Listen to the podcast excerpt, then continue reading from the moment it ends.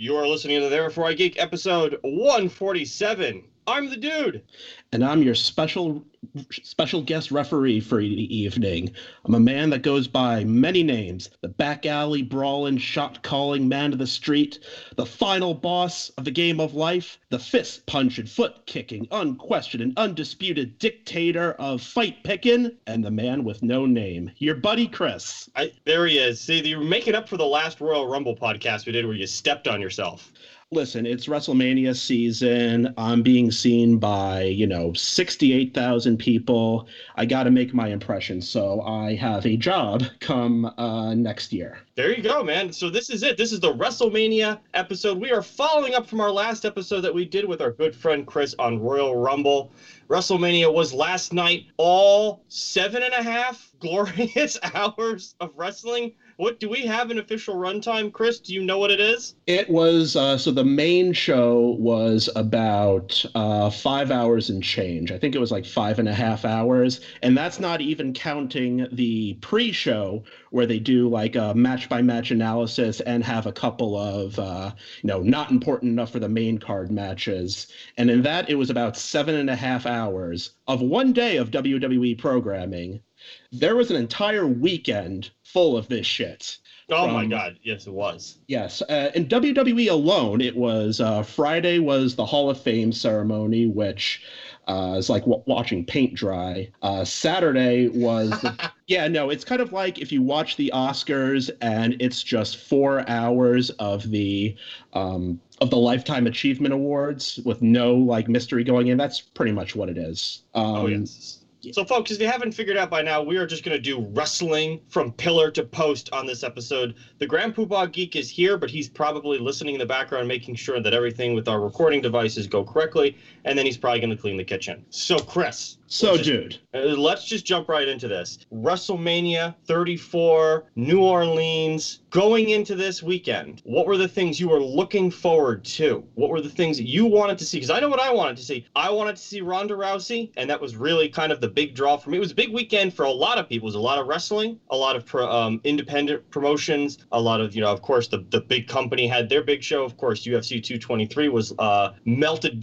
down over the course of the last week, but it was, it was cursed by cursed by a witch's hex. Really was. Oh my goodness, that yeah. But we won't spend too much time on that. But going into this, I want to know what were you looking forward to the most? Well, in a general sense, this had a lot to live up for because WrestleMania 30 was in New Orleans a couple of years ago, and that was probably the greatest WrestleMania of the modern era. A lot of really good feel good moments, a lot of shocking moments with The Undertaker's WrestleMania streak coming to an abrupt stop by the uh, glorious, beautiful man known as Brock Lesnar. But um, there wasn't a whole lot of build to this particular card in the uh, weekly shows, but the card looked pretty amazing. Uh, I would say the thing that I was looking forward to the most was uh, one uh, Daniel Bryan returning from a two-year retirement to finally wrestle again, and two was kind of the uh, as WWE was billing it the dream match between AJ Styles and Shinsuke Nakamura for the WWE Championship. We saw them wrestle in Japan uh, for New Japan's uh, Wrestle Kingdom. That's the practically the Japanese WrestleMania, and they put on just an incredibly enthralling match. So that's what I was looking forward to the most. So let's do the pre-show real quick. There were what three big pre-show matches? It was a 30-man battle royale for the Andre the Giant Memorial Trophy, a tournament for uh, a vacant WWE Cruiserweight Championship, and a 20-woman battle royale for the WrestleMania Women's Battle Royale Trophy. Uh, interesting little side note explain to the audience why it was that there was an andre the giant trophy named after andre the giant but for some reason the women's trophy doesn't have a name Yes, the uh, the name redacted WrestleMania Women's Battle Royal Trophy. It was, um, you know, W like we talked about on the Royal Rumble episode. WWE has been making kind of great strides to kind of elevate the women on the roster, kind of giving them all these highlight matches. And so they thought for WrestleMania we have a men's battle royale named after one of the legends that we always talk about let's do it for the women as well. So we will make the Fabulous Moolah Women's Battle Royale. And, and, explain to us why that on first blush seems nice, but when you dig into it, and by dig in I mean do a Google search, it turned into a horrible idea. So the Fabulous Moolah is one of the uh, women's wrestlers who WWE talks about all the time as being one of the quote unquote pioneers of women's wrestling. So it's a name they throw around a lot, a name with a lot of history. So they figured uh, because they didn't give it th- more than three seconds of thought, this would be a perfect idea. But what people with memories and an internet connection found out that the fabulous Moolah was a monster, a legitimately horrible person who not only kind of set back the entire women's wrestling industry so she could profit from it, but was also, for all intents and purposes, a pimp for all the women that she trained. And uh, there were multiple allegations of her, you know, trading women for um, just all these terrible things. And fans went into a major uproar, and Snickers, who is the WWE's biggest sponsor, was like, "You better get her the hell off this trophy." So they did. So it's really amazing because it's almost like take your specific field of entertainment and then add the the villain and name an award for that field. So it's almost like having like the Lorena Bobbitt Award for best male porn performer, or like the or the like Bill Cosby Lifetime Achievement Award in comedy. This was tone deaf to the toppest level. Yeah, and uh, I remember the night it actually happened. I kind of equated it to if you had a special award at the Oscars and you had all the best women filmmakers, and you went up on stage and you were holding the Harvey Weinstein Achievement for Women Filmmaking, and right. the statue was like him like jerking off into a tree or something like that. potted plant. Let's let's get that one right. Oh, oh my god! but it, but yeah, no, but it's a, it was an unfortunate kind of rain cloud on top of it, but and it was a real shame because but they got it cleared up quickly enough. Yeah, yeah. Snickers, uh, the nutty hammer of Snickers came down quite hard on WWE. All right, and... so let's, let's let's get into the, the, the matches then. We have the, the 30 man battle royale. Just really quickly explain to me the difference between a Royal Rumble and a battle royale. And I did not get to see the pre show, so just give me a brief overview of how this played out. Um, so battle royale is a match as old as dirt. It's pretty much you have uh, every man, every man you can think of that's not doing something on the roster. Put them all all into the ring at the same time and just let kind of mayhem explode. They're all gonna punch and kick and kick and punch each other and try to throw each other over the top rope until one person remains. It's kind of like um, if this was a waterfall of a match. The Royal Rumble is more of a steady stream where you ah. have um, one a couple of people entering in every couple of minutes, but the matches of the rules remain the same. Um, as for the match itself, it was very much a nothing match. Uh, it was pretty much just a haven for everyone that wasn't doing something already already on the main roster.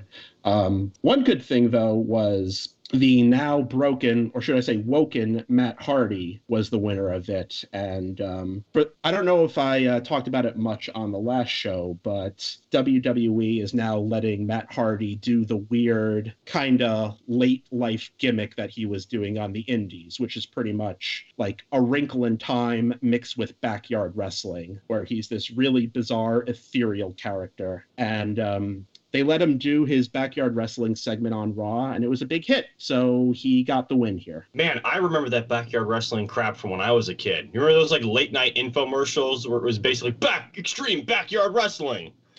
And yeah, that's basically watch teenagers in the Midwest do stupid stuff.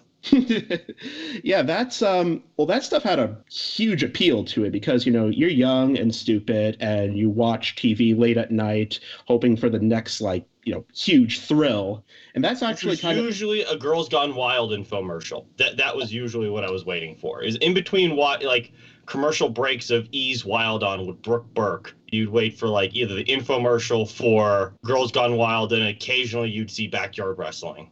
Oh yeah, every um, all throughout middle and high school, every night at 1 a.m. on the MSG channel, I would watch uh, Extreme Championship Wrestling, which was like the big hardcore wrestling uh, promotion at the time. And, you know, you'd have the Girls Gone Wild commercials, you'd have the chat lines, you'd call up and have oh, yeah. some phone operator um, explain play, play someone who is interested in you.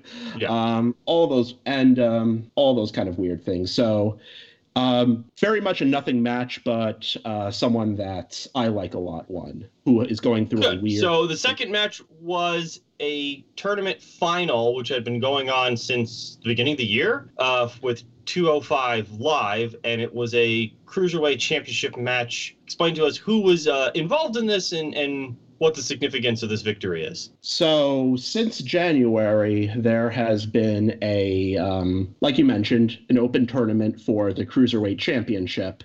It's very much been. Um, all of the cruiserweight matches on the weekly shows have very much been the uh, the piss break matches, if you were, for uh, since about last year, uh, last WrestleMania, because for a good decade or so, those were always the women's matches, but you can't do that anymore. So uh, they're gonna they were doing it with the cruiserweights. So they were kind of languishing for a while until January, where the champion, who was holding the championship, uh, his name was Enzo Amore. He was a like uh, Bridge and Tunnel, New Jersey Guido douchebag kind of character. Got fired for WWE for failing to disclose that he had rape charges against him. So the entire Oops. division, yeah, so the entire division was rebooted and got a kind of a really good, swift um, new coat of paint. So you have all these cruiserweight guys doing some amazing uh, acrobatics and wrestling, and the two guys that we saw fight yesterday were the two standouts. Russell. I would say, whatever.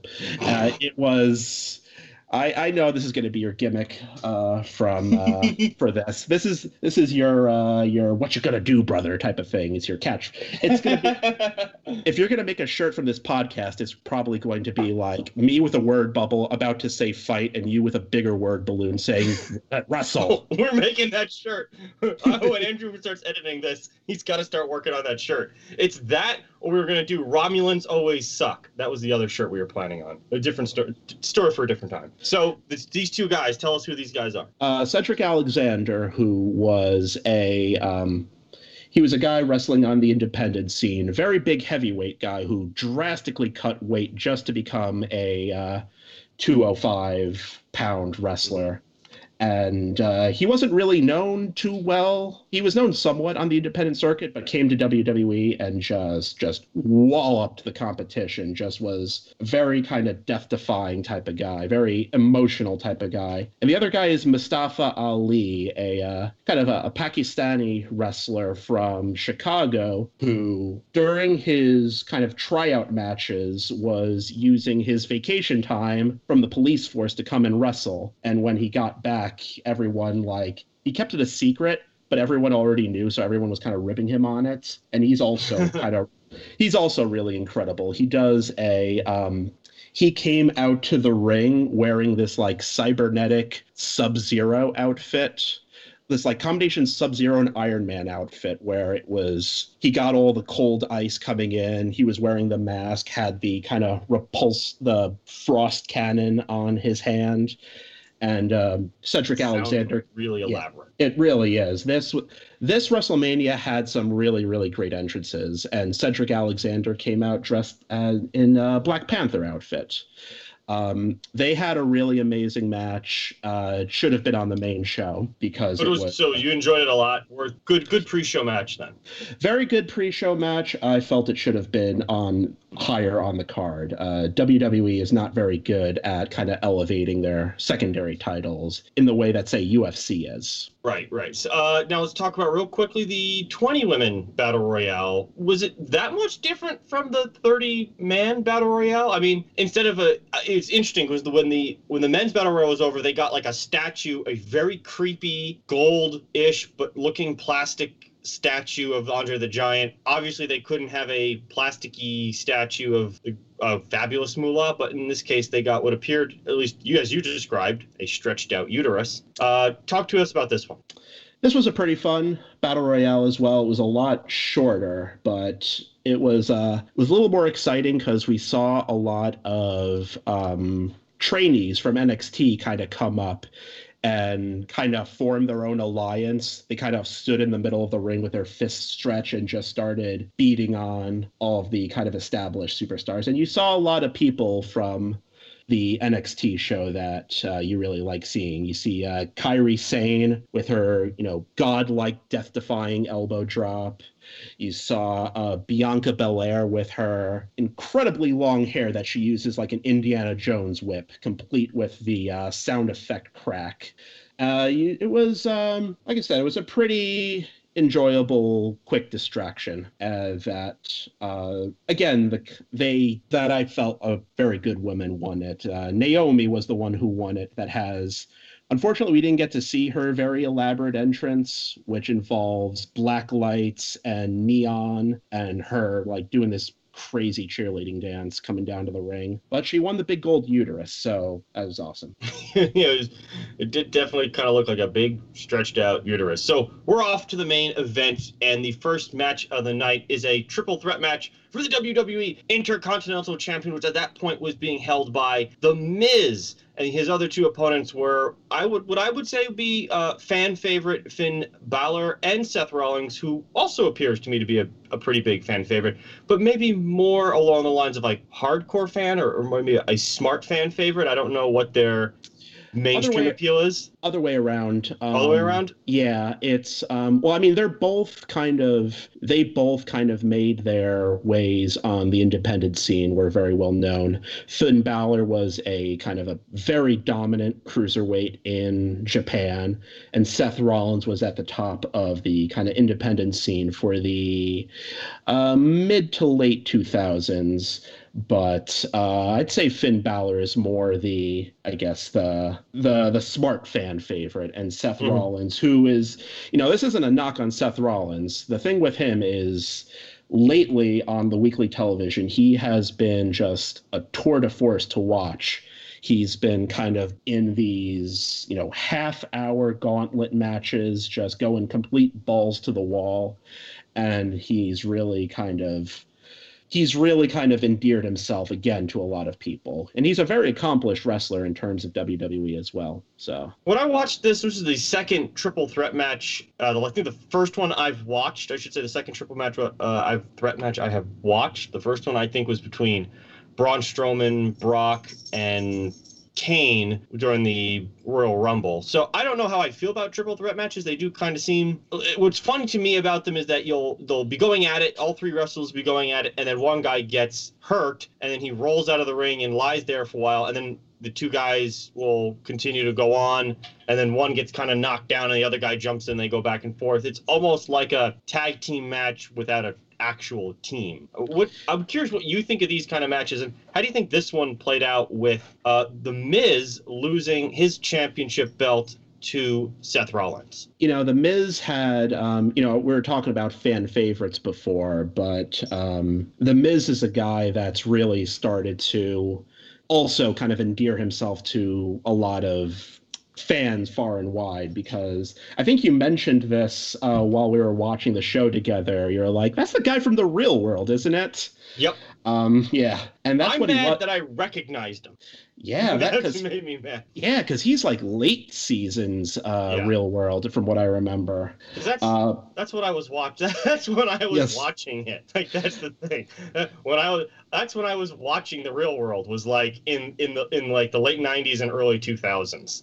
Yeah, but he's been for the past I'd say year or two. He's been just in terms of like being a character been absolutely on fire. Like he's always had a criticism that you know he's the safe goofy wwe wrestler. And uh, Daniel Bryan, who was kind of the Jesus to hardcore fans, kind of level those accusations to his face on TV. And The Miz just unloaded on him with the promo of a generation, just saying how he doesn't get injured because he loves this business. And like, I can't do it justice from describing. You got to go find The Miz's uh, promo on Talking Smack. But The Miz held the belt for quite a while. It was a very hot curtain jerker of a match. Very exciting stuff. Um, Can we talk about really the Miz's entrance real quick before we go into the match too deeply? Because well, I imagine the folks in the Superdome in New Orleans didn't see the graphics that were the people at home would see.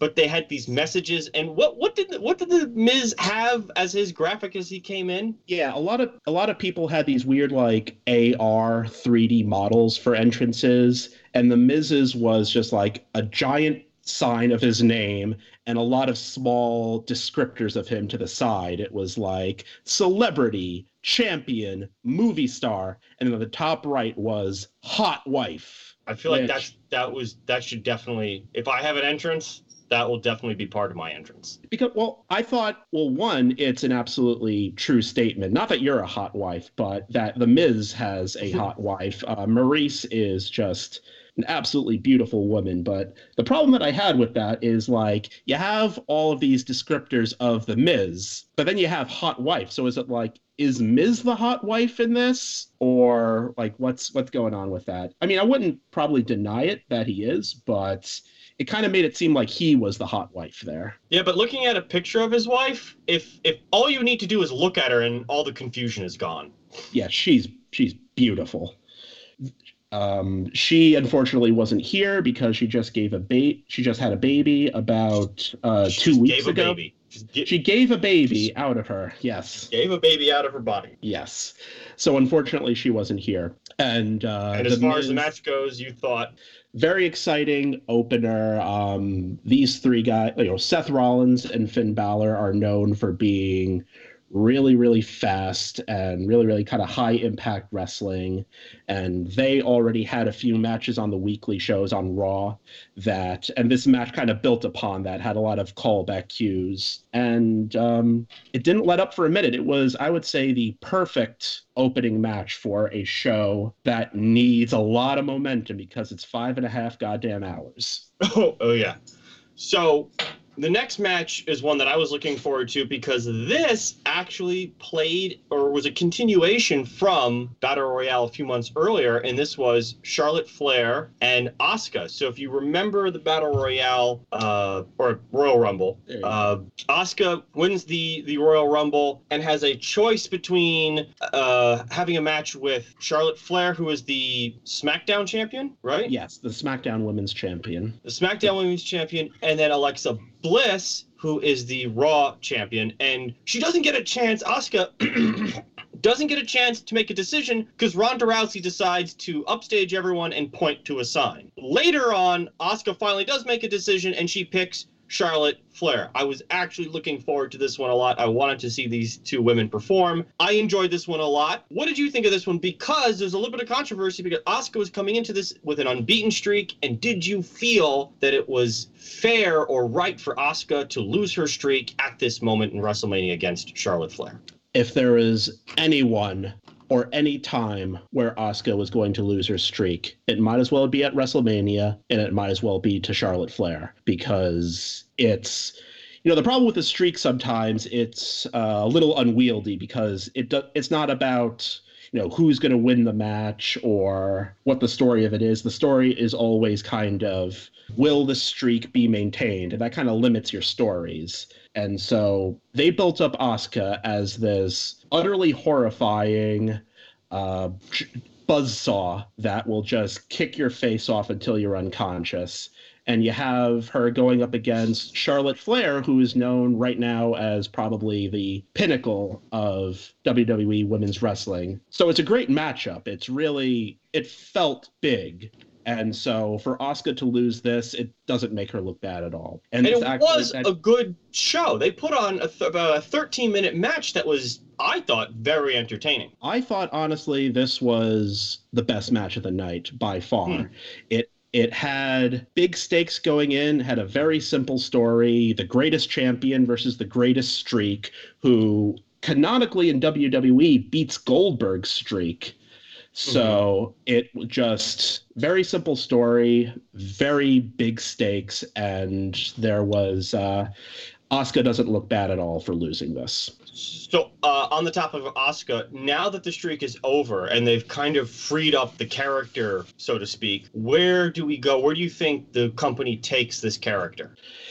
I think she, it's kind of tough to say because she may, because right now, after WrestleMania, you have a lot of call ups from NXT, the WWE's farm system she has a lot of people that she kind of crushed in NXT, maybe looking to come up to get some comeuppance. Uh, Ember Moon, who mm. we mm-hmm. saw in the Women's Royal Rumble, they have a huge story where Asuka just beat her senselessly, almost to the point of cheating. So it's possible that she may come up on this Raw and try to kind of pick at her bones right now. Um, you might even have her go up against Ronda Rousey because mm. um, eventually you're going to have to kind of move. We'll get into this in a little bit, but you're going to have to kind of move Ronda Rousey away from being, you know, the special attraction match to being actually a part of the women's roster. Sure. You can't keep beating up Stephanie McMahon over and over again. Eventually, as much fun as that was to watch, it's going to get old. But before we get into that, I wanted let's talk about the the fatal four way match for the WWE United States Championship between Jinder Mahal, Randy Orton, who was the current holder of the title or the then holder of the title, uh, Bobby Roode, who I'm not who I'm not I'm not familiar with, and another one. Yeah, and another big fan favorite, Rusev Day. A little bit of disappointment here because Jinder Mahal winds up winning the United States Championship, something I think a lot of people A didn't expect and B didn't want to see. And on top of that, he pins Rusev.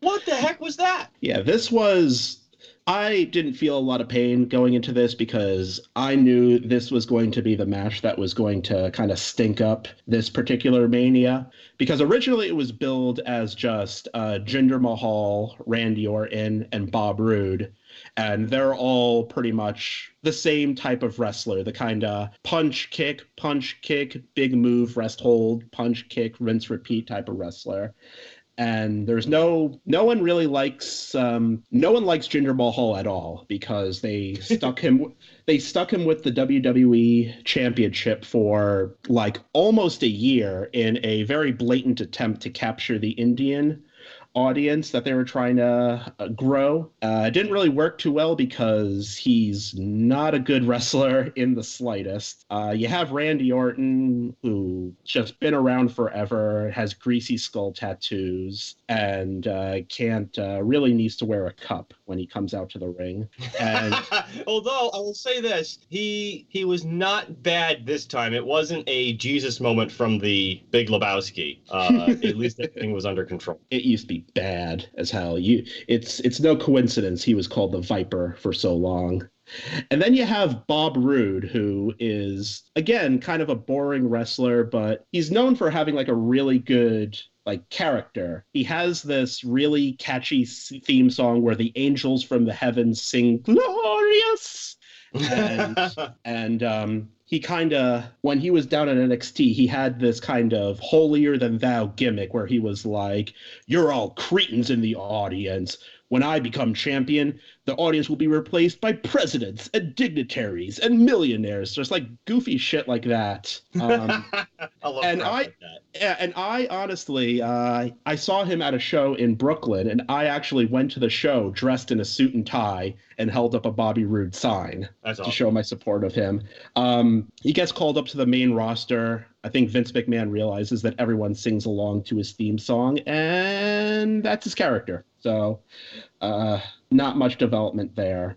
Rusev, on the other hand, um, you got a taste for it while watching the Royal Rumble, but people go mm-hmm. ape shit over Rusev. They go bananas. Also, I love the dude who sings his entrance. I think that's a great shtick. Aiden English, who I I, I missed this during while watching the show, but he participated in the the Andre Battle Royale and he had a full head of hair. And when he came out to introduce his boy, he shaved it all off and put it into a man bun kind of thing because he wanted to debut his new look for Rusev. Oh. Yeah, so he just ran to the back, found the closest razor or bic or whatever, and just came out with a completely new hairstyle. Um, it's kind of like when Zach Val- Galifianakis was doing the Comedians of Comedy tour, and he opened and he had the beard, and then he came back as his cousin in character. He just didn't have the he just shaved yes. while the other comedians were performing. Yes, um, Rusev was added to this match because he is a money a merch money printing machine he has one of my favorite pieces of wrestling uh, memorabilia where it's what's called a Rusev Day calendar, and it's 12 months with pictures of just him, and every single day is Rusev Day. Like they don't. like they so don't. Stupid. I love it. Yes, it is. They don't even have. They don't even have like Christmas on there. It's all Rusev Day priceless.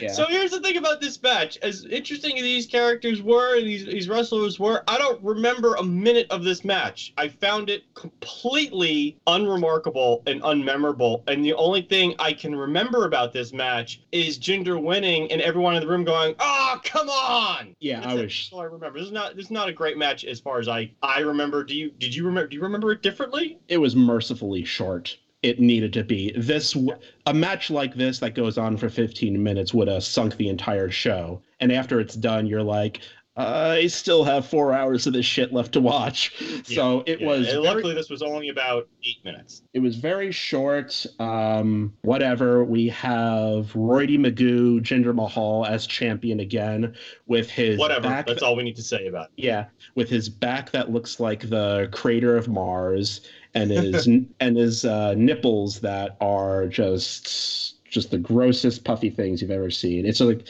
it's like how could a how can you put that on TV? Yeah, rubber nipples from Ren and Stimpy. So yes, let's get into the match of the night for me, and it was also um, the longest match, if not if not the longest, certainly one of the longest, top one or two of Kurt Angle and Ronda Rousey uh, mixed tag team match against Triple H and Stephanie McMahon.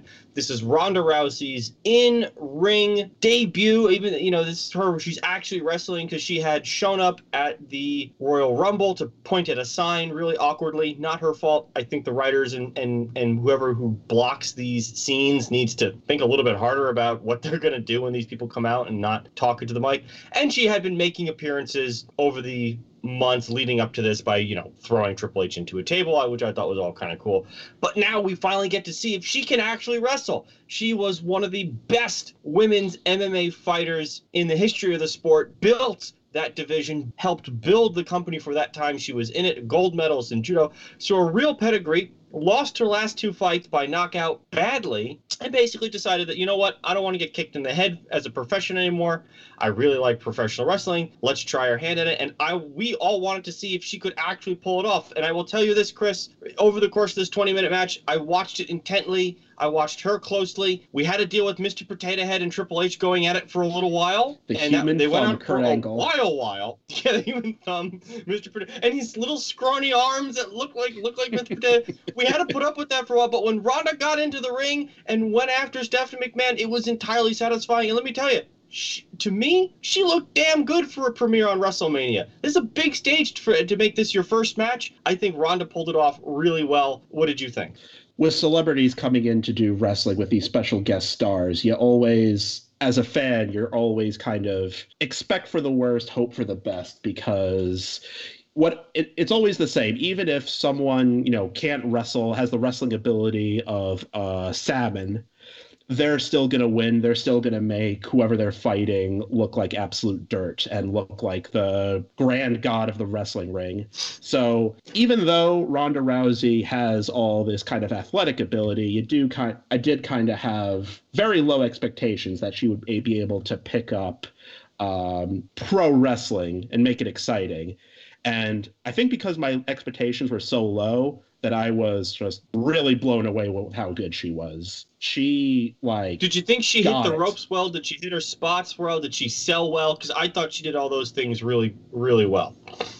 Even more than that, in an even deeper sense, she like acted like it was a kind of fight for her life, even though she was mm-hmm. mostly fighting against a uh, boardroom exec, a forty-year-old. She's wrestling. She's wrestling Stephanie McMahon, and I know people were killing her on Twitter like how was it that when Ronda fights actual fighters, th- that armbar of hers was her signature win, and Stephanie McMahon is able to defend it? Because it's a freaking show. Just enjoy it. Because because we know if they were actually fighting, Ronda would murder Stephanie. It wouldn't even have been funny.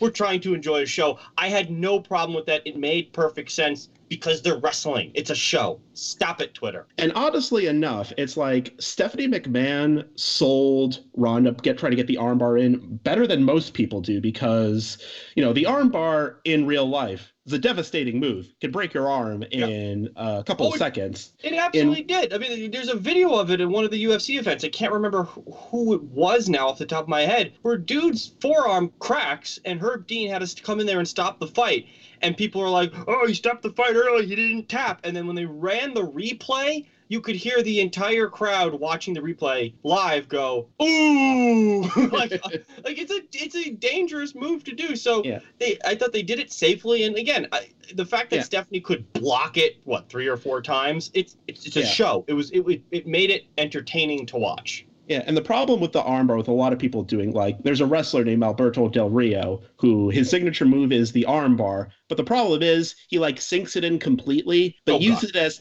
use it as as has it in for like a good five minutes because he pretty much uses that to get like a quick snooze before the big finish of the match. you know, right? It's horrible. It's like you know I kind of understand, you know, you kind of understand that wrestling is a show at a very young age, but sure. you kind of you want to put a little bit of realism into it. So you don't want to see like these kind of lame rest holds. And that's why I always got drawn to wrestlers like Taz, who have this type of, if not real MMA experience, at least some sort of training where it kind of looks like they're trying to fight for the submission or whatnot. So I was very surprised that sure. Stephanie was able to um, put this together really well. So uh, yeah, it was. A... There are definitely wrestlers there who could make the submissions look right, and Ronda did it. And you can watch it, and you go, "I've watched Ronda for a long time." So when I saw the armbar, I was like, "Okay, that doesn't look like her old armbar, but it looks like a wrestling armbar that's convincing." And even in, in, the later matches, when Shinsuke was putting in a triangle hold, I was like, "That that's actually a correct triangle." I mean, he's not sinking it in, obviously, because if he did, his opponent would pass the hell out. But you know, it looked convincing, and that's really all, all you got to do it for me is is sell it properly. Yeah, Asuka's another one that she's became so you know fun to watch, not because she has not only because she has a deep move set, but when she does all those moves, not only does it look real, but it looks like she's summoning the uh, the fires from hell to put this on you and make you dead. Right. So, yeah, so, it's a very entertaining match. I really enjoyed it, and it was twenty minutes long. Two questions. Yeah, yeah. Sorry about yeah, that. Yeah, it was. It was. It was long. No, no, it's fine. It was long, but I thought this one didn't feel long. Whereas like the the four way match felt long. This one didn't. I was very entertained by. It. So Ronda's costume and and uh, comment on Ronda's costume and comment on where we go forward because now Ronda is not a celebrity guest. She's now part of the promotion. She's on the roster. She's in this. Where where does it go forward? Is she going to stay Rowdy Ronda uh, Rousey or is she going to be something different now? Because I noticed the other women wrestlers have all these kind of glitzy, glamoury, sparkly outfits, and Ronda's was really toned down. I appreciated it, but where does we where do we go forward with this? Wrestler. Well, she needs to go forward away from the uh, sexy Halloween version of the Rowdy Roddy Piper outfit. Come on, That's I for... actually like that. Come on. It's it's it's once once she got in the ring, she looked really cool. It was you know simple. Kilt off. Yeah, it looked. She looked simple and understated, which is like which is like Stone Cold level. You know, you look very simple because you're a badass and you let your violence do the talking for you. But when she came out with like the the the Halloween miniskirt and the leather jacket. I just and the the raccoon um the raccoon eyeshadow. You just oh, kind of laughed for a minute. yeah, I, I I love that look. I will say this: you are right that the eyeshadow didn't stick the way Stephanie's did, but I, I actually did quite enjoy that look. Uh, and what do you think about her going forward? I think um, I'd be very interested in seeing how her character develops. You know, she can either because right now she's playing the you know the very a very affable, very friendly fan of the WWE that just happens to be absolutely horrifying in real life. Right. either, yeah, I think that's an interesting way to go with her character because um, her buddy, her MMA compatriot, uh, Shayna Baszler, is in NXT right now, and she's kind of like the dark version of that. The real MMA athlete who looks down on pro wrestling, who puts you in, you know, all these horrible holds to make you pass out and just pecks at you like a, like a cat playing with a dead mouse. So I do hope they keep Ronda at least trying to be a baby face. They need to work on her like promo skills because they need a whole lot of work for this. Okay, good to know. Yeah, she didn't she didn't touch the mic much, and so I, I have not seen her on the mic. So moving forward, this match worried me, and mercifully, it was short. It was a triple threat tag team match for the WWE SmackDown Tag Team Championship between the Bludgeon Brothers, the uh, defending champs, the Usos, and the New Day, or at least two of the three uh, New Day members. Luckily, this one didn't broach six minutes, and you were right. The Bludgeon Brothers absolutely look like they're bad guys from some sort of MMORPG. Take your pick: Skyrim, uh, Conan, Exiles, like whatever, whoever you want them from. And they wind up walking away with the win in very entertaining fashion. I like this match probably because it was short. I feel like if this one hit above the 10 minute mark, I'd be pulling my eyeballs out. But overall, I enjoyed this one. Yeah, this was there's a ton of super super talented people in this uh, tag team match. Uh, the Usos, who are the defending champions, had a kind of a career renaissance lately, where they're not the you know the smiling Samoan, you know, clap and clap and cheer type of guys that are just, you know, like dangerous street thugs right now. And they have just been on point like crazy for the past year or so. And the New Day have, you know, for a while they were the most entertaining thing in WWE, just really bizarre humor. And what we saw today, uh, yesterday at WrestleMania with their uh, pancake and gravy 3D fountain and a bunch of little people dressed up like uh, pancakes, breakdancing. Yes. Um, so it would be good to see them in, you know, on the big stage of WrestleMania for a very long and emotional match. But like I said before, it's a it's a uh, what's it called? It's already a packed show. It's already a packed card. We don't need it. I really I enjoyed it for the brevity. And you're right, it was very entertaining. But man, if that ran another minute longer, I think I would have started to scream. Yeah, it's it's unfortunately this is kind of like a casualty of having a good show with a lot of with decent momentum going uh, mm-hmm. you know you have Kurt Angle and Ronda Rousey running a little long, so this might might be one of the matches that takes the hit a little bit. But they did. Mm-hmm. Um, it was a lot of very entertaining characters in this. Uh, you're mentioning the Bludgeon Brothers. I was calling them like Dark Souls villains. Mm-hmm. Uso Usos I was calling Saint Row villains because they usually have the color coordinated gang outfits. Yeah. And the and the New Day I was calling uh, Kingdom Hearts uh, players because they're always they're super anime. Yeah. Always. And uh, there wasn't they usually have a very nerdy theme to their costumes.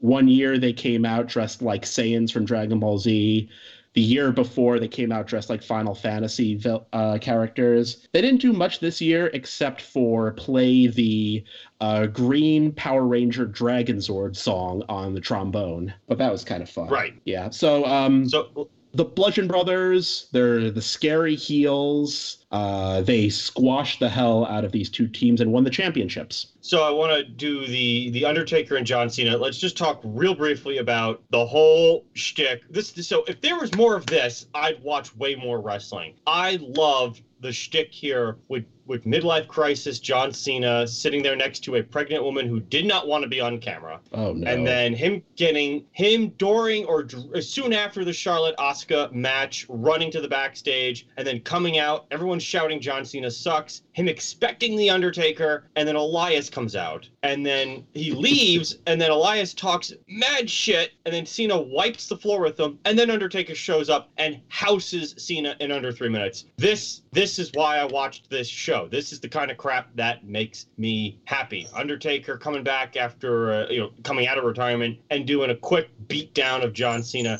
that was entertaining from top to bottom. Loved it. It was it was the best running gag of this WrestleMania. Um, week after week, we've been kind of seeing John Cena slowly devolve into a midlife crisis when he realized that he doesn't have a spot on the WrestleMania card. Um, and he was trying- so good. His face, his reactions are so good. He's so much fun to watch.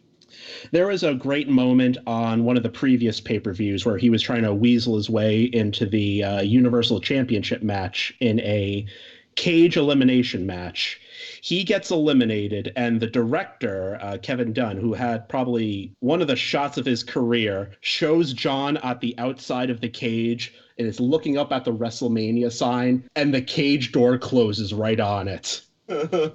and uh, throughout this show, uh, throughout most of the pre-show and the beginning of the show, we see John Cena uh, sitting ringside, uh, trying way too hard to look like he was having a good time, but was like dying inside. But the minute, yeah, c- pretty much what you the what you said happens with him running to the back on the mere mention of the Undertaker. And one of the funniest moments was the lights going out expecting the and we were all expecting the Undertaker's dong, mm-hmm. but we got Elias's wang from his do acoustic people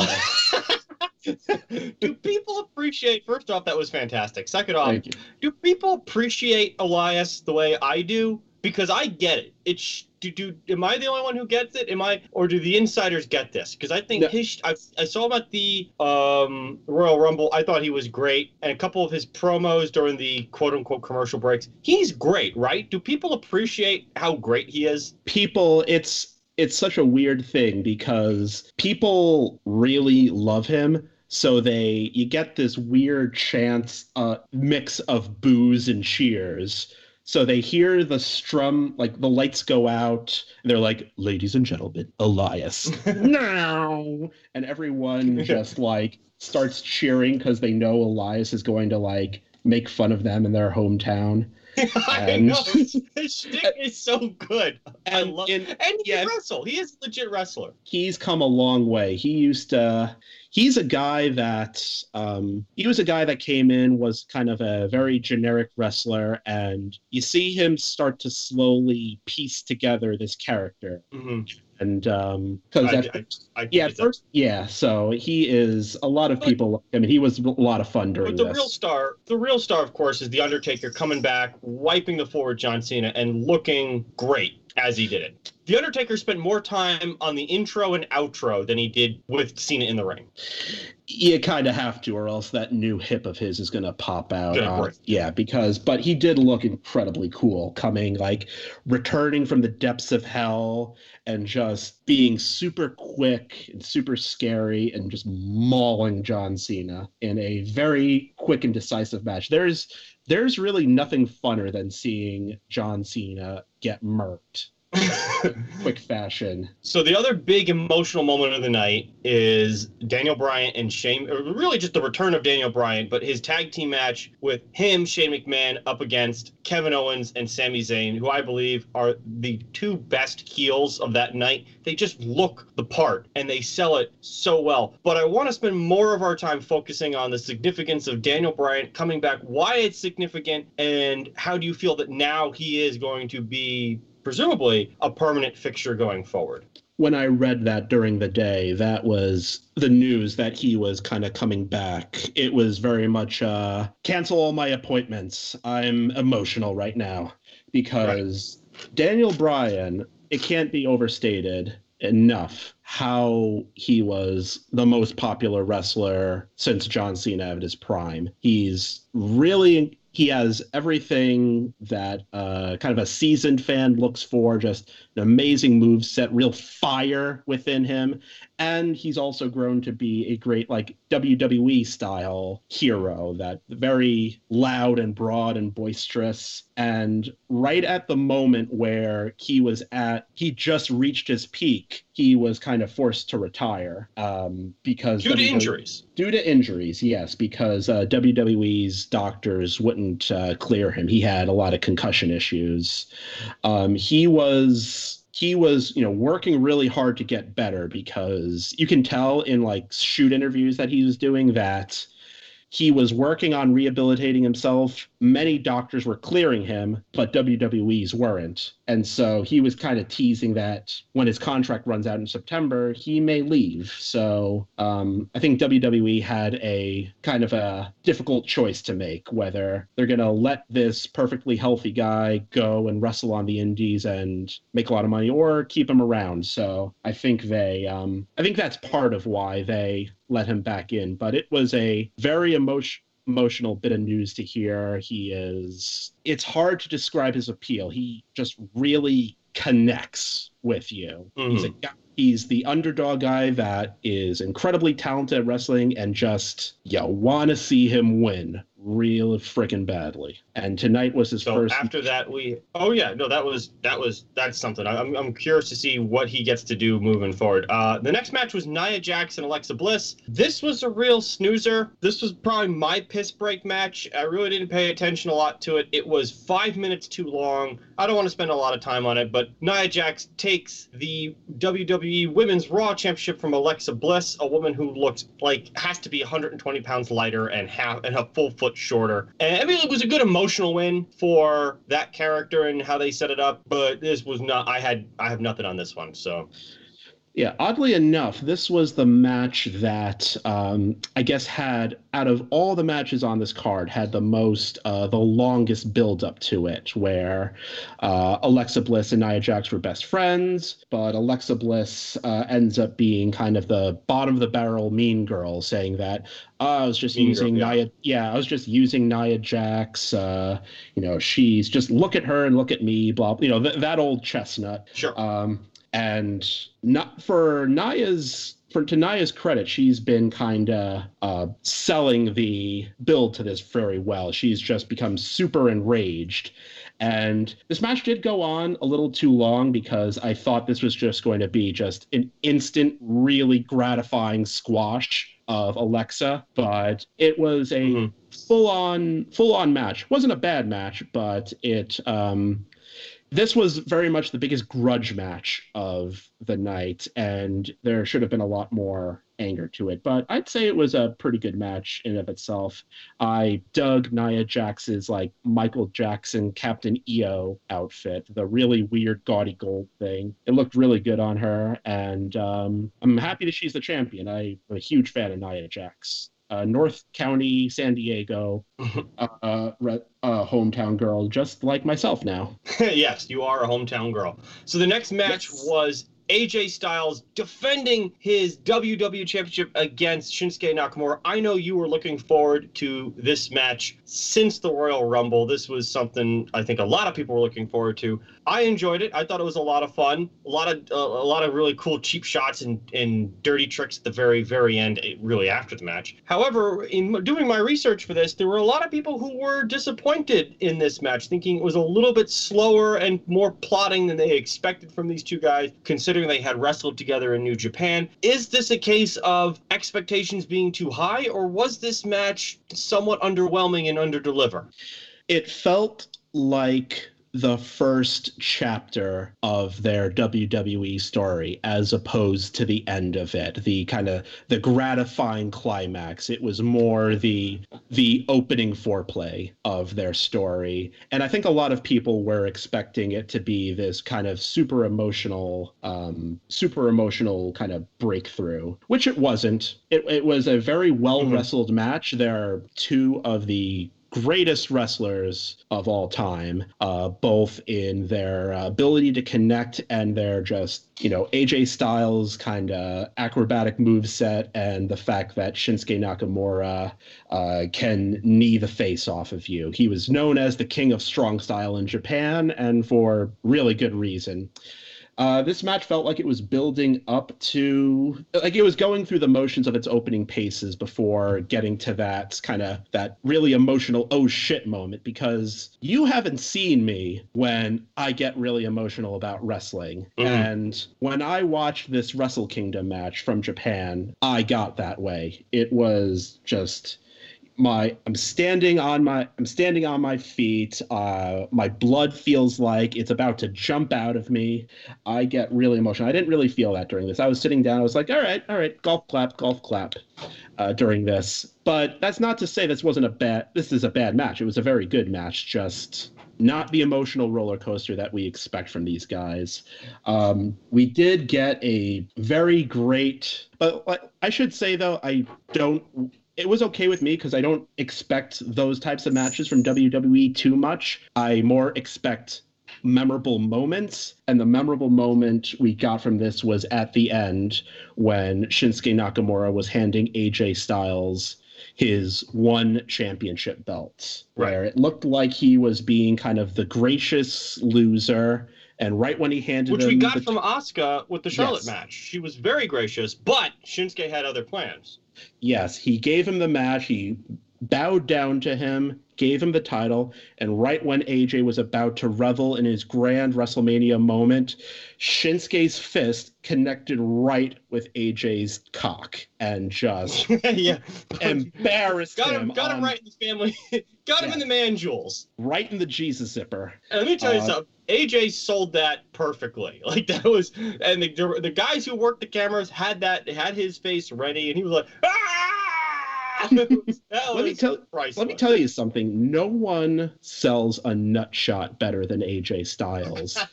like th- there's a lot of things you can say about the the L'Oreal hillbilly that is AJ Styles. He AJ Styles. He is you know very accomplished technical wrestler, very death-defying high flyer. But when he gets hit in the nuts, you there's he should get an Oscar for that when that happens. oh, that it was, was, that was a lot of fun. So yeah.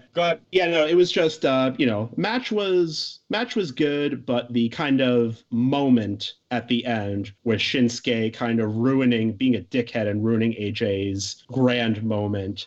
That's the type of stuff moment that, in the sun. Yeah, that's the type of stuff that I like walking away from uh, for WWE as for pretty much. So I think I think the cool thing about the great big takeaway from this is that there will be more to come, and it'll probably just ramp up more and more. It's probably going to be like what maybe a year long thing between the two of them. So the the the second to last match was between Braun Strowman and the Bar for the WWE Raw Tag Team Championship. What was novel about this was that Braun Strowman picks out what appears to be a 10 year old kid from the audience. I still believe that's like somebody in WWE's marketing department's kid. He is. Be his I, tag I team partner. Oh, he is. Okay, yeah. He and... is the um he is the uh, in real life he right. is the son of one of the referees, John Cone. Perfect. Right. So basically, I don't want to spend too much time on this one because uh, we got to wrap up, and I want to get to the Brock and Roman Reigns match. But I mean, basically, Braun knocked over something, tag team with this kid. It was a it was a great shtick, and then proceeds to pummel the bar single handedly. A lot of fun, nice little four minute match, and in leading into the main event. I mean, any big takeaways from this one? I don't really think so. This is as a you know i've been a wrestling fan since i was really little and this what we witnessed last night was the ultimate wish fulfillment for the six year old or seven year old wrestling fan to be plucked out from the audience by a giant violent virginian man and asked to def- to win the tag team championship belts at wrestlemania it is if I was in there, I'd not only be going crazy, but when we were watching this match, the kid Nicholas, uh, he was he tagged himself in to get in on the action and kind of froze when he was going up against Cesaro.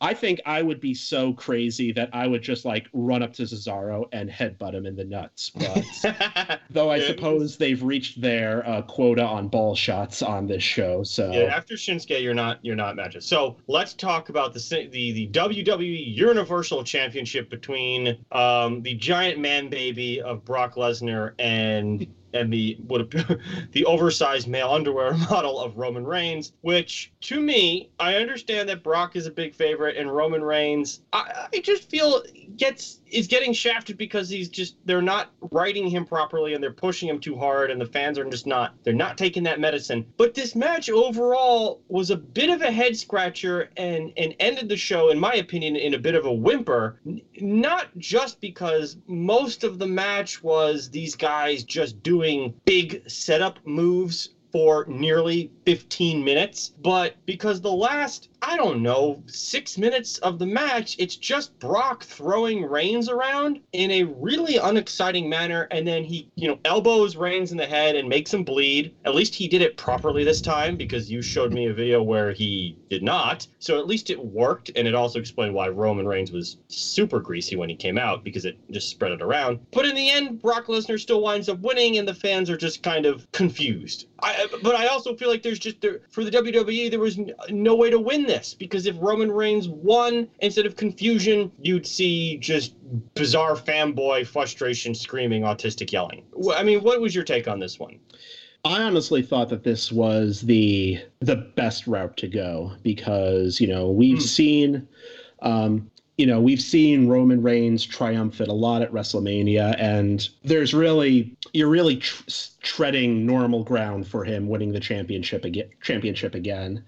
Um, it's just like him going to be all super confident, being like, "This is my yard now, bitch," and uh, squashing whoever is the fan favorite. They'll probably bring over Rusev or something, but um, Brock Lesnar is an interesting uh, wrinkle in things because prior to this weekend, uh, Dana White from UFC announced that Brock Lesnar is coming back to the mm-hmm. UFC. And so, which kind of mirrors uh, WrestleMania 31, where everyone thought that Brock Lesnar was going to drop his championship and go back to UFC, and the opposite announcement was made. So, a lot of people were very confused because they thought, you know, this was the swan song for Brock Lesnar, the big baby gorilla who just does his like two moves of doom uh, this was his swan song. He was finally going to get out of here, but he wasn't. He won. He uh, bloodied up Roman Reigns, and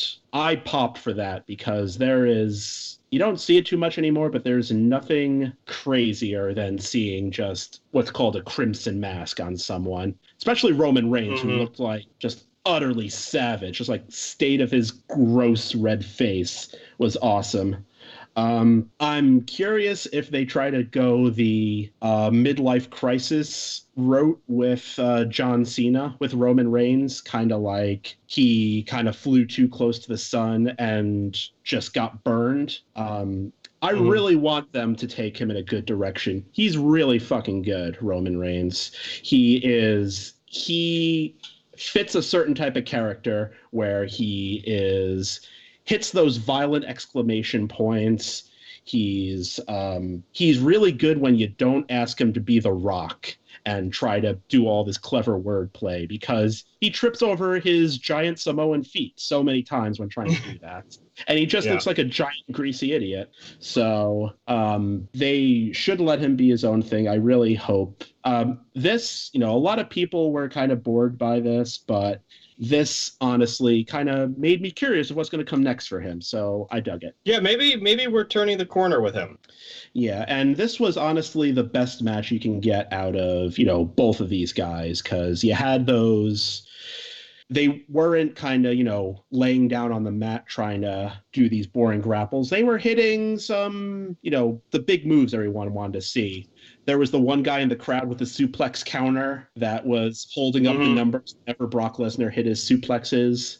And that was Paul, funny. Yeah, and you had Paul Heyman at ringside. Be, the best like, face in the in the whole thing. He's one of the greatest figures in all of wrestling. He is amazing. Um, if you ever watch uh, Beyond the Mat, which was filmed in the 90s, you'll see him give this like Tom Landry inspirational speech to his group of hardcore garbage wrestlers, and it's the most inspiring thing you'll ever see. So, any final thoughts on on WrestleMania 34? I'd give this overall a, thumbs up, thumbs down. I, would get, I would give this a pretty good thumbs up, actually, Joseph. I um, the good the the, the best thing about the, the best thing you can say about a wrestling show that goes on for five and a half fucking hours is that it, had, is that it has good momentum. Mm-hmm. Um, this had very good momentum. Uh, the big matches got a lot of time. Uh, the short matches, you know, there's a lot of people that we'd want to see given a, you know, a bigger platform to, but they had, you know, decent short matches. So overall, I would say this is a win. All right. You? On that on that note, if you like what we do, you can find this podcast on Stitcher, SoundCloud, iTunes, and YouTube, and check out the blog, thereforeigeek.com. So for everyone here at Therefore I Geek, I'm the dude. And I'm your buddy Chris, and I'm never watching wrestling again. and you have been listening to the Therefore I Geek podcast. All right, now to time, time to turn on Raw.